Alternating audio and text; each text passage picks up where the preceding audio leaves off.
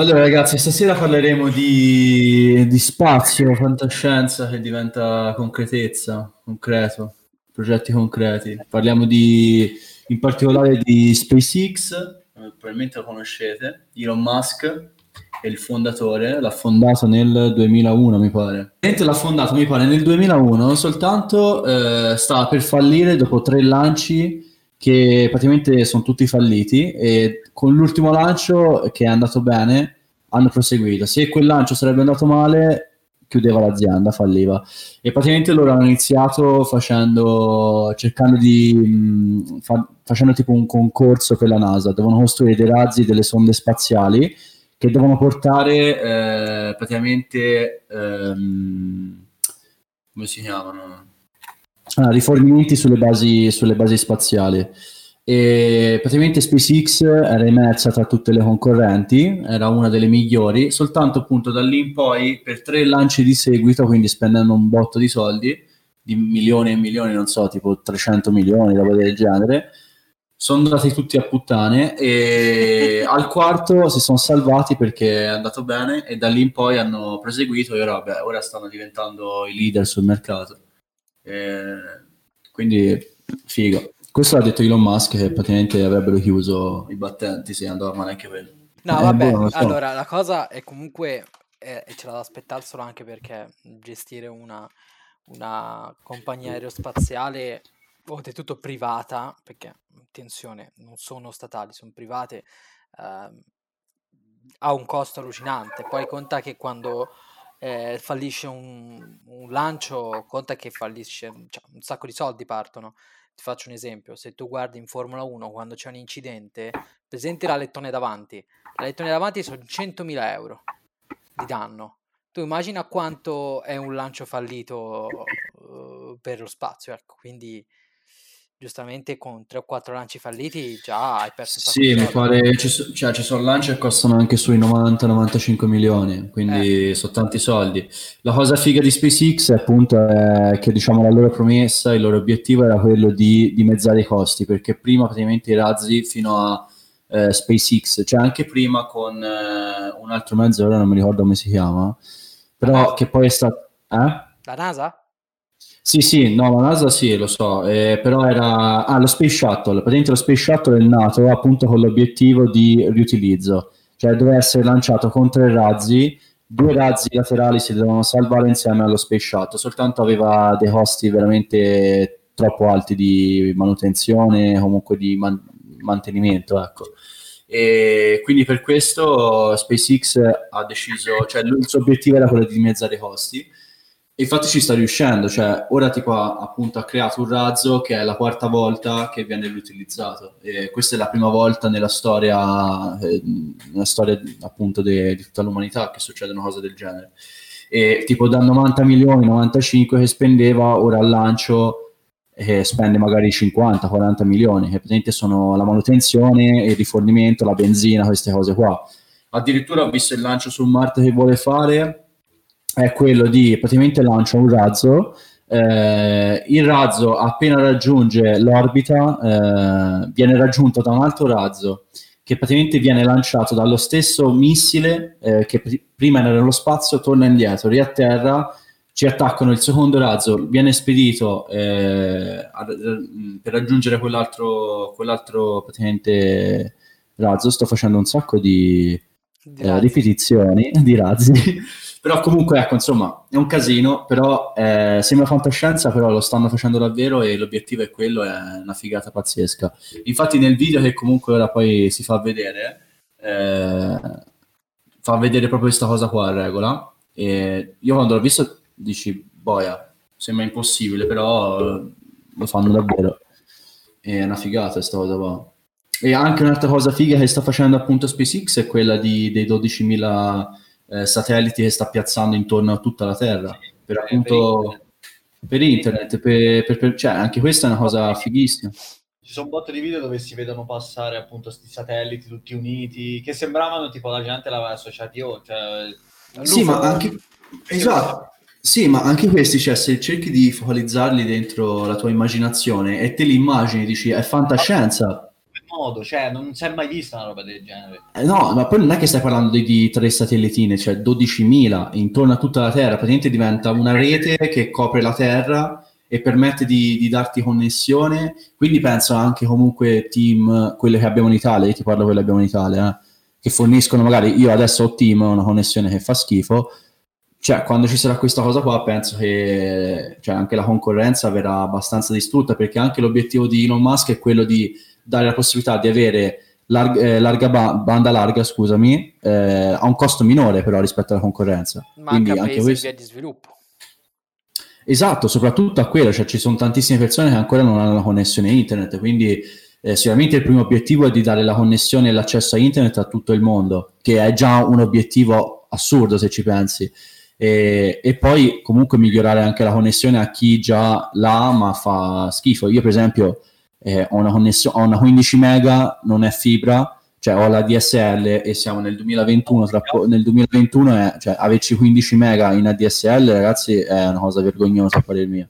Cioè, magari gente ci deve lavorare ma non ha quella possibilità di lavorare, si deve trasferire, cioè, quindi è un costo maggiore perché c'è il trasferimento, sì, oppure ti devi comprare le scatoline wifi che ti fanno dal router e paghi 50, 60, anche 100, cioè gente che spende 300 euro al mese per farsi arrivare la fibra con le onde radio, che anche quella è una cosa figa e tutto, però spendi 300 euro al mese, spendi 300 euro al mese di connessione internet, ragazzi, perché quella è gente obbligata, non è che senso la compra perché c'ha da fare la partitina League of Legends, lo fa perché ci deve lavorare, e comunque cioè, dover obbligare le persone a spendere così tanti soldi che 300 euro cioè, non è che si sta parlando di bazzecole, sarà un quarto, un quinto del suo stipendio a chi guadagna abbastanza bene, nella norma via, che comunque non so, è quasi un affitto 300 euro al mese, quindi non tutti se lo possono permettere,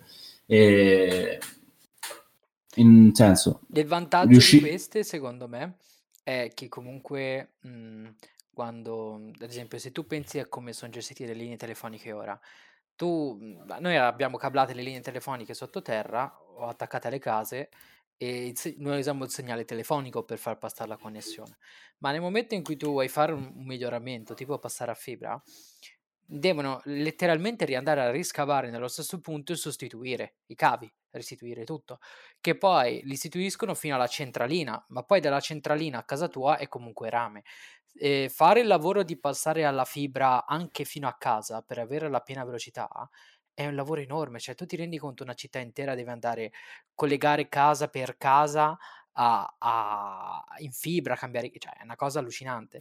E figurati poi nei paesi dove ad esempio non c'è ancora nulla, tu pensa ad esempio in Africa, come cioè portare la connessione da qui a villaggio a qua a quell'altro, col discorso di SpaceX, di Starlink scusami, che è il progetto questo qui, il loro obiettivo sarebbe quello di, come dirti, tu nel momento in cui hai penso una scatolina, un modem particolare per avere accesso a questa rete, che non so se sarà via radio o non lo so, tu ti puoi connettere ovunque. Perché non so se può essere via, secondo me è satellitare ma potenziata, cioè sicuramente è satellitare per forza, troppo ping, c'è troppo ritardo, però la connessione è potentissima, cioè ti fai scarichi tipo un botto, c'è l'upload un botto, però l'unico problema è il ping, è la latenza, però conta che tipo fanno proprio delle cose apposta, cioè sempre satellitare ma con una scatolina talmente potente che riduce il ping a 1,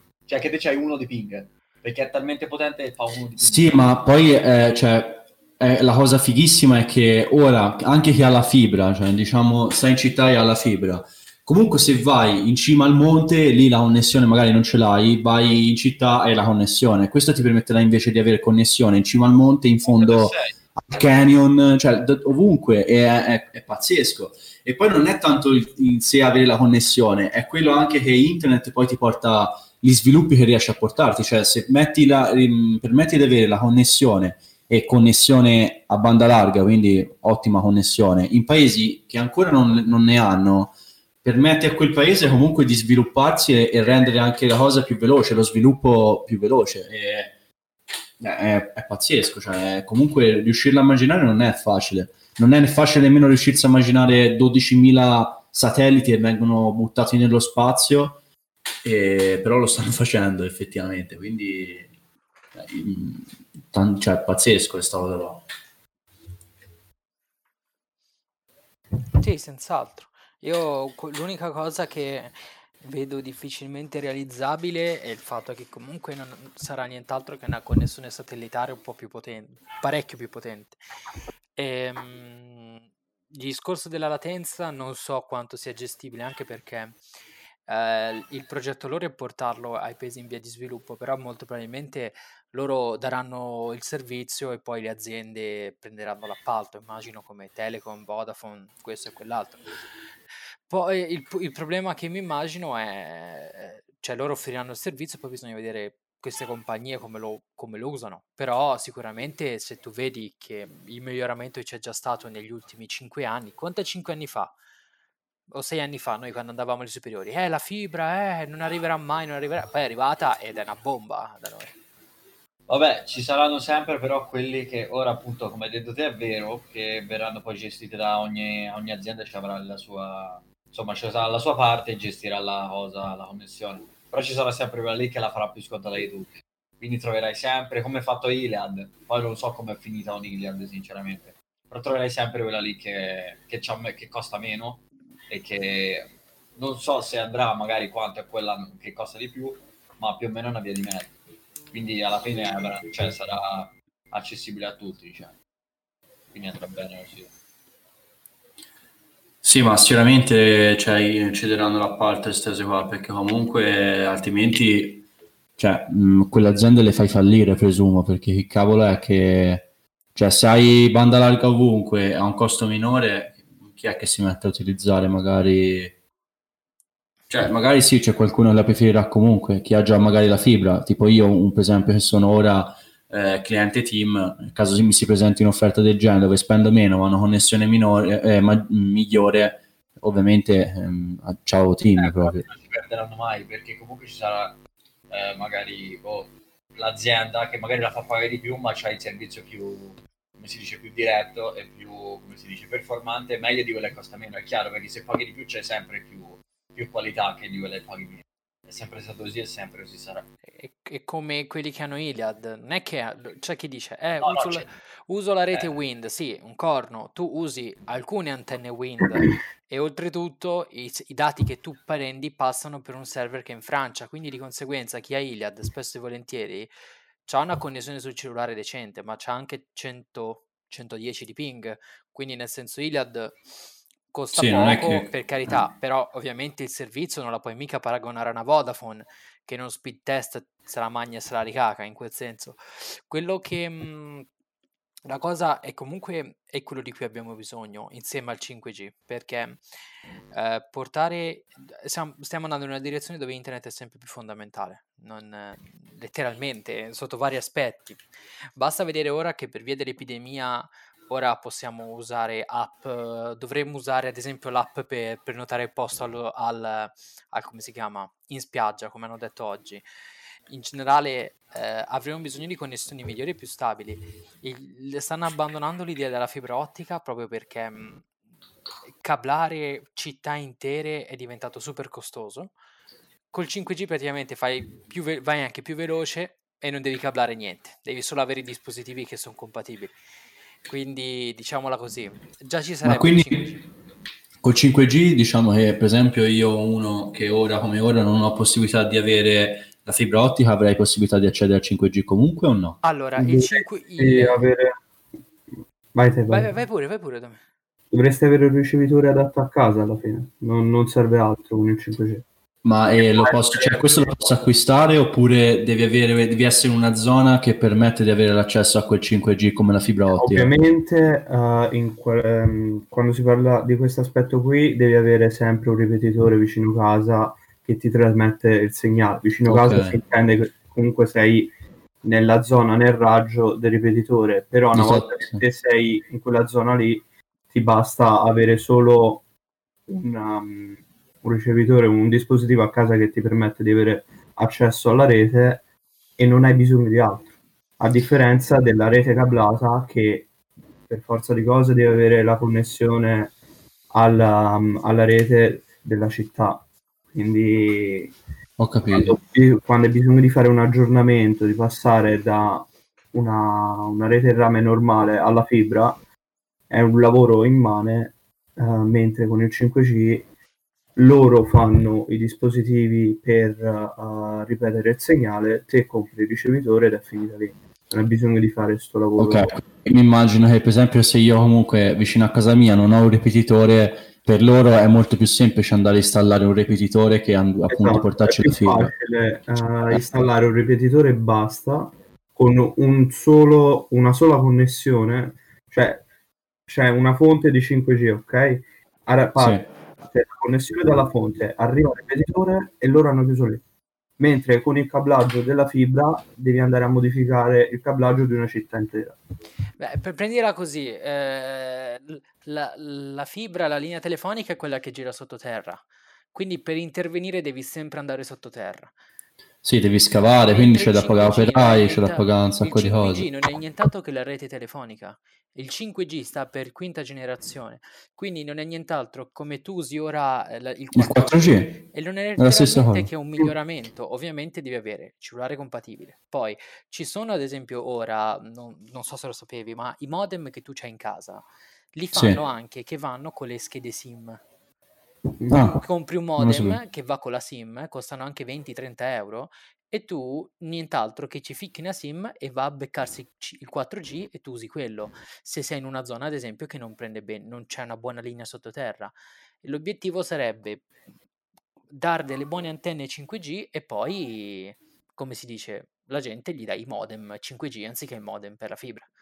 Essenzialmente alla fine non ti cambia niente a te, tu ti connetti a internet uguale, però cambia il modo in cui ti viene consegnato e penso che stiano investendo tanto sul 5G perché sul 5G tu puoi prendere sia la fascia dei telefoni che la fascia fissa, mentre se investi solo sulla fibra è solo i computer, non hai ad esempio i cellulari, credo sia sul più giù per questo il motivo. E oltretutto sei capace di digitalizzare una città intera. Esatto.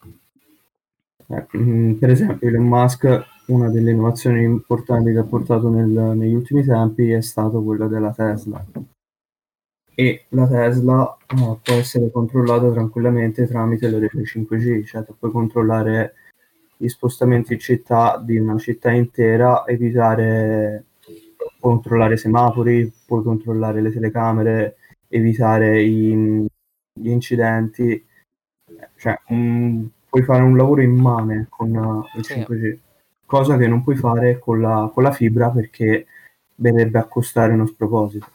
Esatto. Sì, e poi la fibra comunque diciamo cioè il 5G penso comunque bene o male poi a quel punto te lo puoi portare ovunque, cioè ovunque vai ce l'hai sempre con te, la fibra se l'hai a casa comunque non è che esci e la fibra non ce l'hai più. Esatto. Quindi pensa alle Tesla che hanno la connessione in auto.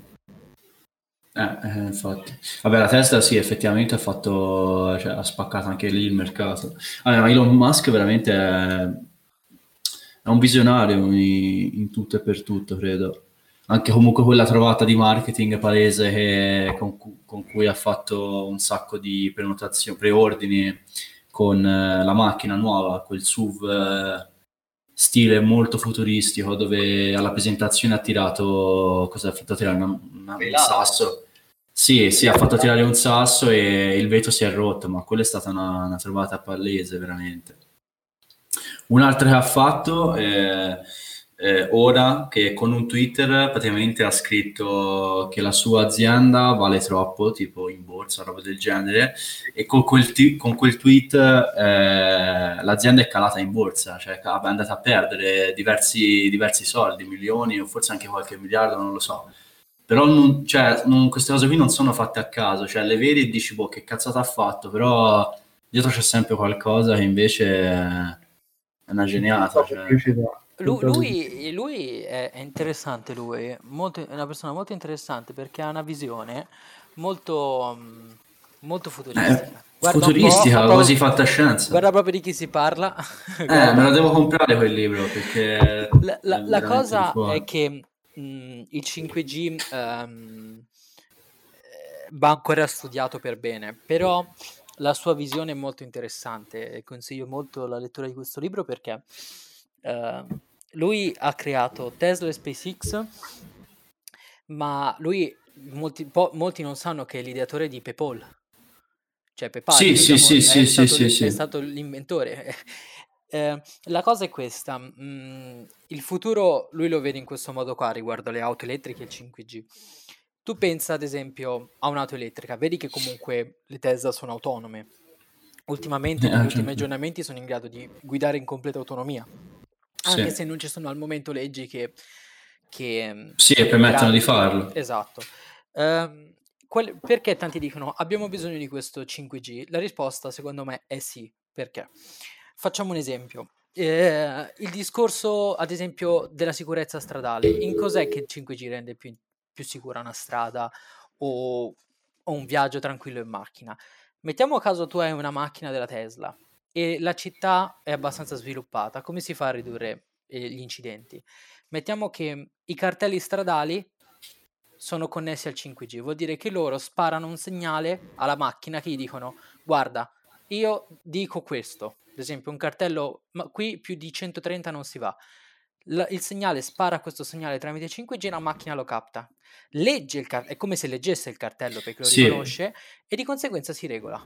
Già se tu... Sarebbe figo arrivare anche tipo a quei cartelli provvisori quando tipo ci sono dei cantieri fatti sul momento, ma quello... che magari hanno dei ripetitori wifi dietro, ma roba quello del lo genere. Fai solo se sono connessi tramite a quello. Esatto, sì, per forza serve il 5G. Tu conta che se tutte, faccio un esempio, in una città ci fossero i cartelli così e macchine che facessero questo, gli incidenti verrebbero ridotti in una maniera allucinante, senza contare ovviamente che le macchine, vedendosi tra di loro, riescono a capire la distanza, la velocità eccetera, di conseguenza gli incidenti sarebbero quasi, e ripeto quasi perché c'è sempre un margine d'errore, sarebbero quasi inesistenti e di conseguenza un mondo tra virgolette più connesso, per quanto possa fare paura, perché effettivamente un po' fa paura, essenzialmente ci porta dei grandi vantaggi.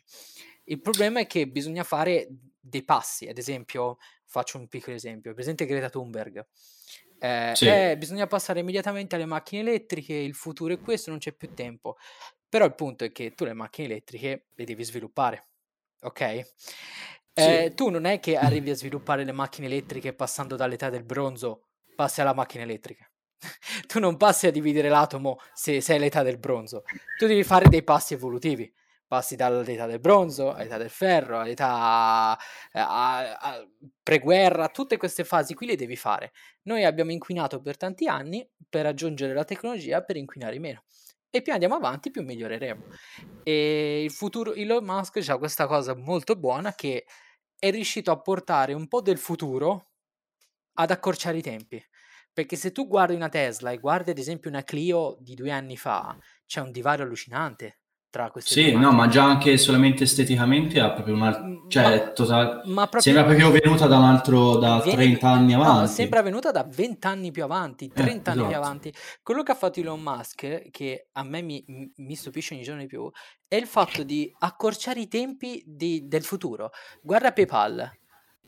Se mai visto un servizio come PayPal? Fino a qualche anno fa, ora c'è in tutte le salse tipo PayPal, ma pensa tipo 10 anni fa quando c'era quasi solo lui, e comprare online era una cosa tra virgolette pericolosissima, cioè nessuno aveva intenzione di farlo. Quando noi andavamo alle medie, tu avevi mai sentito comprare online? I nostri genitori si cagavano addosso. Già ora, ora io ti parlo in Italia comunque, cioè già il comprare online, comunque quando parli di online... Io te lo dico per la mia esperienza, perché io sono uno che crede in maniera spudorata nell'online e quindi mi capita spesso andarmi a confrontare con persone sull'online e comunque trovi tanto scetticismo, anche se siamo nel 2020, quando parli di online ancora sono molto scettici. Questo credo sia un problema magari a livello territoriale nostro, perché credo che se vai in America questi problemi qua non ci siano. Però ecco, in senso anche ora comunque ecco fai difficoltà e non è che ne senti parlare, sicuramente le persone magari più adulte ecco ne senti parlare molto meno dell'online, però comunque si sta facendo passi da gigante. Però, vai, dimmi. No, in senso, anche appunto dici, ci vuole tempo passare dall'età di bronzo, dalla Clio alla Tesla. Però se ci pensi appunto, per esempio, che ne so, se pensi che il telefono che ora tutti abbiamo in mano, questo telefono qua, è più potente del computer di bordo che ha portato Apollo 13, mi pare, Apollo 12, sulla Luna, e questo si sta parlando di quanto? Non è che si sta parlando di tanti anni fa, è pazzesca questa cosa qua. Ma cioè, proprio si sta qua facendo... voglio arrivare. Proprio qui voglio arrivare. Si sta crescendo, forse fa più paura, non è che fa magari tanto... Alla gente non fa paura tanto l'online, fa paura magari la velocità con cui il progresso avanza, perché veramente stiamo facendo delle cose allucinanti. No. Secondo me invece non lo so, abbiamo bisogno, la tecnologia... siamo in grado di averle le tecnologie e dobbiamo avere la persona giusta che ce le propone. Ti faccio un esempio. PayPal ci è stato proposto nella maniera giusta. PayPal è diventato una sicurezza, non è una forma di pagamento, è più una garanzia. Tu non lo vedi come una forma di pagamento, io la vedo come una garanzia, una sicurezza, perché le forme di pagamento per me sono Visa, Mastercard. PayPal per me è una garanzia. Infatti quando tu vendi online, tu dici ce l'hai PayPal, ma perché lo dici? Perché vuoi pararti il sedere. Perché sì, Tesla diciamo che è il top nelle macchine elettriche? Perché, perché pensi che Tesla sia la migliore? No, ci sono tante altre aziende che tipo BMW, Audi, Mercedes, che hanno molti più soldi a disposizione di Tesla, tantissimi di più, perché hanno conquistato Ford, Volkswagen, Ford. Toyota sono due dei brand più grossi al mondo, hanno molti più soldi per sviluppare queste tecnologie, ma perché non lo fanno? Perché in questo momento a parte non gli conviene, ma perché la grande fama che hanno ottenuto non è sull'elettrico. Tesla invece esatto. Ci ha proposto la salsa giusta, ci ha proposto la macchina giusta nel modo giusto, è diventata famosa. È uguale ad esempio a SpaceX. SpaceX non ha tecnologie che la NASA non ha, perché se tu ci pensi, la NASA per fare i sistemi che si riutilizzano non è che la NASA non è in grado di farle. No, infatti lo Space Shuttle per esempio è dalla NASA. Elon Musk e le sue aziende hanno delle intuizioni che vengono presentate uno nel modo giusto, ma c'è delle intuizioni che a parte tu contemplare ora sono state pensate 10-15 anni fa, quindi sì, questa è la cosa scioccante, per questo ti dico esatto, è una cosa micidiale. Secondo me è la differenza che fa, che differenzia lui dalle altre persone, dalle grandi aziende, cose del genere, è che lui, essendo un visionario, praticamente proietta delle sue idee, ma lui magari ci crede, cioè ci crede al 100%, perché appunto come dici te, partendo da PayPal, cioè lui ha proposto una cosa del genere, e poi mi pare, ora io il suo libro non l'ho letto, però comunque lo conosco abbastanza bene, però ora correggimi se sbaglio, perché sicuramente nel libro c'è scritto in maniera più corretta, lui mi pare che PayPal a una certa abbia ceduto tutto PayPal e si sia intascato dei soldi, quindi che l'ha presi tutti fino all'ultimo centesimo e l'ha reinvestiti tutti, sì, se non sbaglio. Quindi se lui praticamente, cioè questa è una cosa che ti trovi praticamente aver fatto i soldi e te li stai investendo tutti in una cosa in cui credi, e lui ha rischiato anche da lì in poi, ha rischiato più e più volte anche con SpaceX di andare a fallire e perdere ogni cosa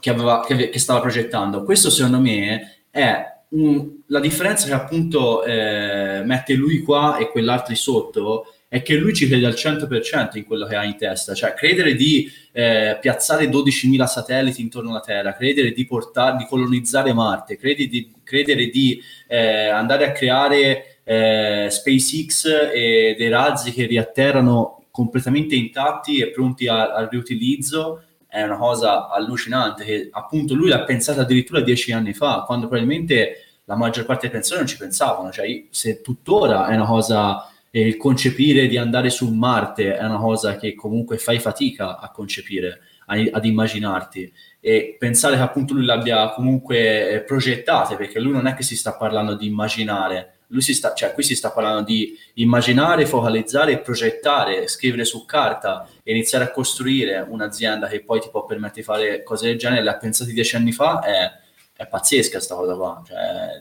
è una cosa fuori dal normale veramente. Beh, scusami, ma ti faccio vedere ad esempio, ti parlo ad esempio dell'ultima, non sparata, ma dell'ultima anticipazione che Questa non mi fa pensare a 10 anni più avanti, mi fa pensare a molto di più. Lui ha fondato varie aziende molto famose, tra cui una di quelle magari meno conosciute è Neuralink. Scusa, non mi veniva la pronuncia.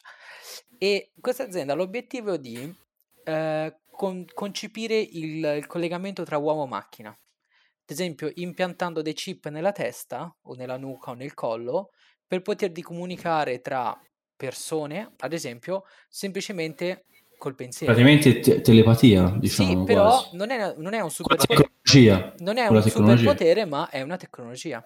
Ad esempio il chip capisce, per farla breve, capisce il pensiero, lo invia tramite connessione all'altra persona e parlate. E uno dice, bah, questo è un progetto che da qui ai prossimi 20 anni... Lui ha detto, entro un anno i primi test sull'uomo. La cosa che vorrebbe fare Elon Musk è questa. Visto che raggiungere altri pianeti attualmente è troppo complicato. Perché già Marte è abbastanza complicato. Perché se tu devi mandare, ad esempio, tu sai cos'è un viaggio generazionale? Sì, da generazione a generazione. No. Cioè, magari so cos'è ma non te lo so spiegare. Allora, praticamente se un viaggio è troppo lungo cosa fai?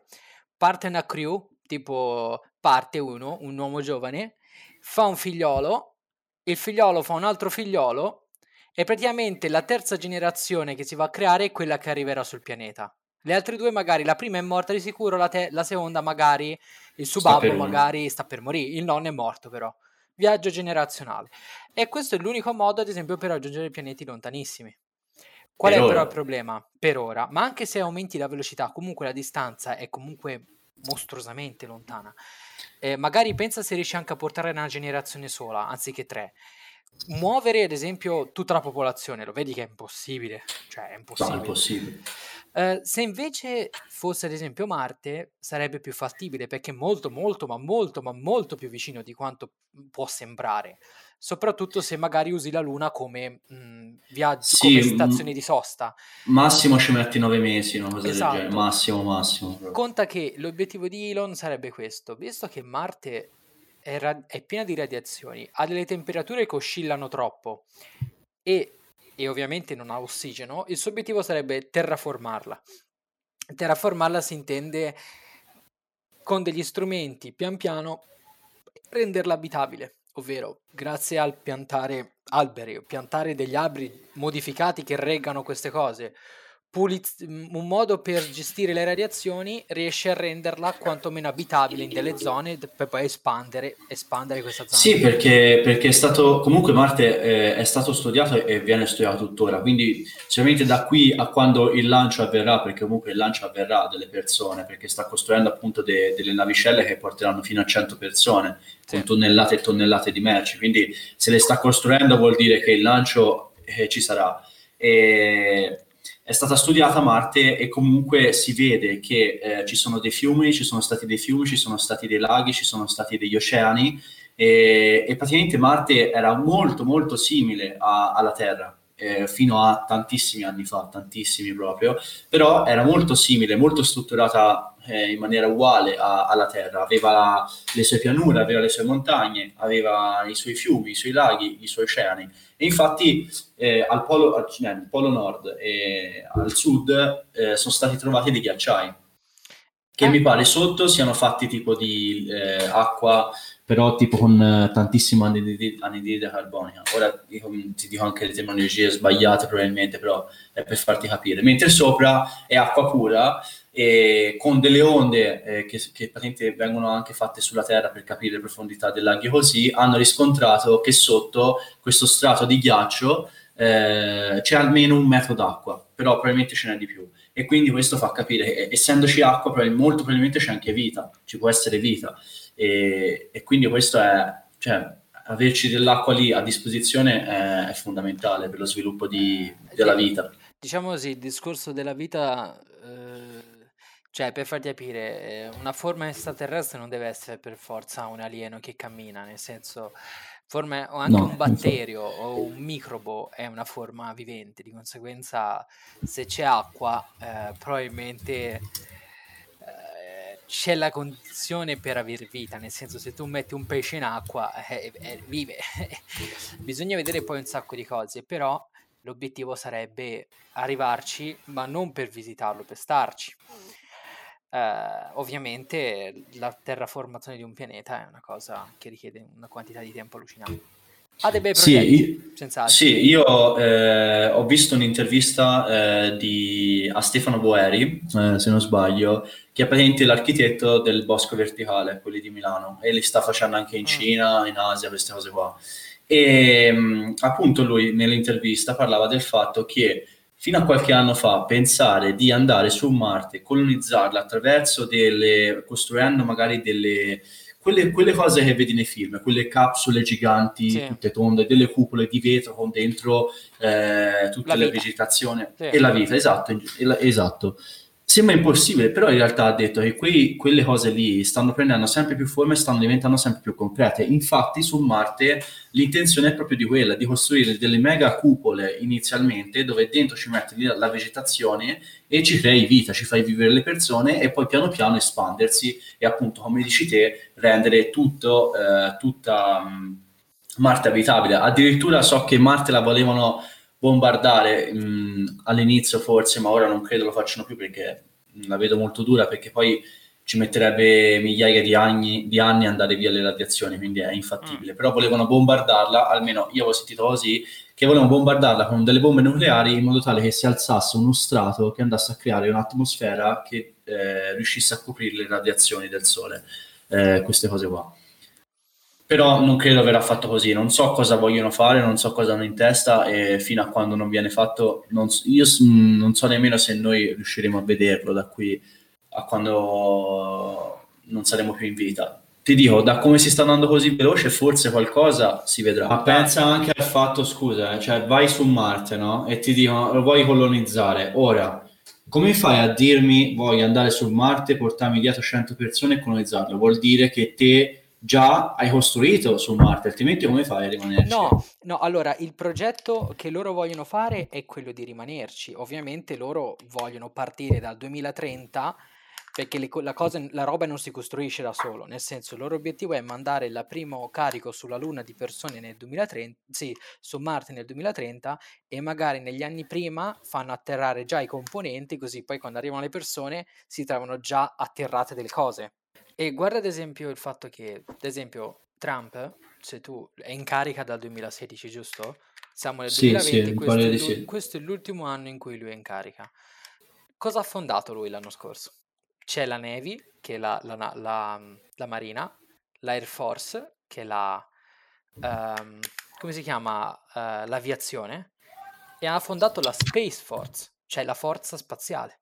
Cioè Trump, cioè l'America ha il suo primo, sta costruendo, ma l'ha fondato, il suo primo esercito spaziale, la Space Force. Ora, tu vuoi dirmi che tu vuoi fare un esercito spaziale solo e soltanto per girare intorno alla Terra, solo e soltanto, ok? A cosa serve? Se tu senti il bisogno di farti un esercito spaziale, vuol dire che hai qualcosa con cui, tra virgolette, difenderti. Non dico da alieni, dico magari da altri paesi. Più che altro hai qualcosa che devi difendere. Conta che la Luna non è un territorio tuo. Ma infatti, in senso, se ci pensi... Cosa? Sono acque internazionali. È come acque internazionali, non è di nessuno. Sì, ma infatti, dico, se ci pensi, anche andare a colonizzare Marte, perché c'è... Anche, che pensi, ora si sta parlando di SpaceX, ma sai quante aziende stanno in Cina, in India... stanno cercando di fare la stessa cosa magari, ma perché cioè, viene colonizzato secondo me perché appunto vogliono, cioè, c'è chi vuole colonizzarla e chi vuole prenderla e chi appunto possedere poi tutto un pianeta suo, cioè più si andrà avanti, so che sembra un futuristico e tutto, però più si va avanti e più queste cose qui saranno normali, quindi anche appunto Trump che vuole, cioè che si è fatto e fondato l'esercito spaziale, che se lo dici, cioè se lo dici sembra una cosa assurda. Fa ridere, però vedi, ora da qui a 10 anni iniziano a colonizzare Marte e quindi vuol dire che comunque non è fatta a caso.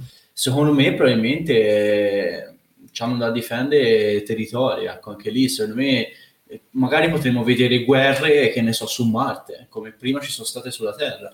Non si può sapere questa cosa qua, e è un po', mette un po' brividi a pensarci, effettivamente. Ricollegandomi al cinema, che se ne parlava giusto l'altro giorno, vogliono appunto con Tom Cruise, SpaceX vuole e NASA, sì, e NASA vogliono girare un film proprio nello spazio, cioè proprio spazio vero, non fatto con gli effetti, proprio uno spazio vero.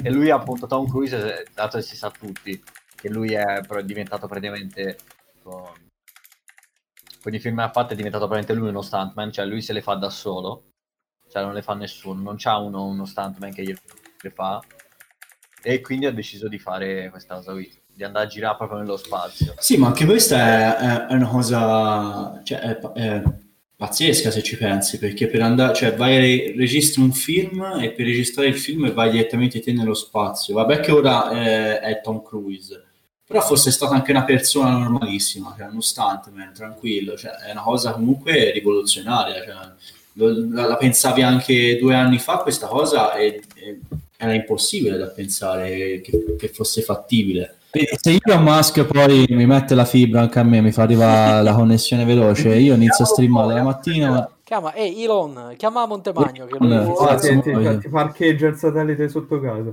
Ma ne, ma la piazza sotto il tavolo si inizia a lievitare il tavolo. Vabbè, addio, ciao.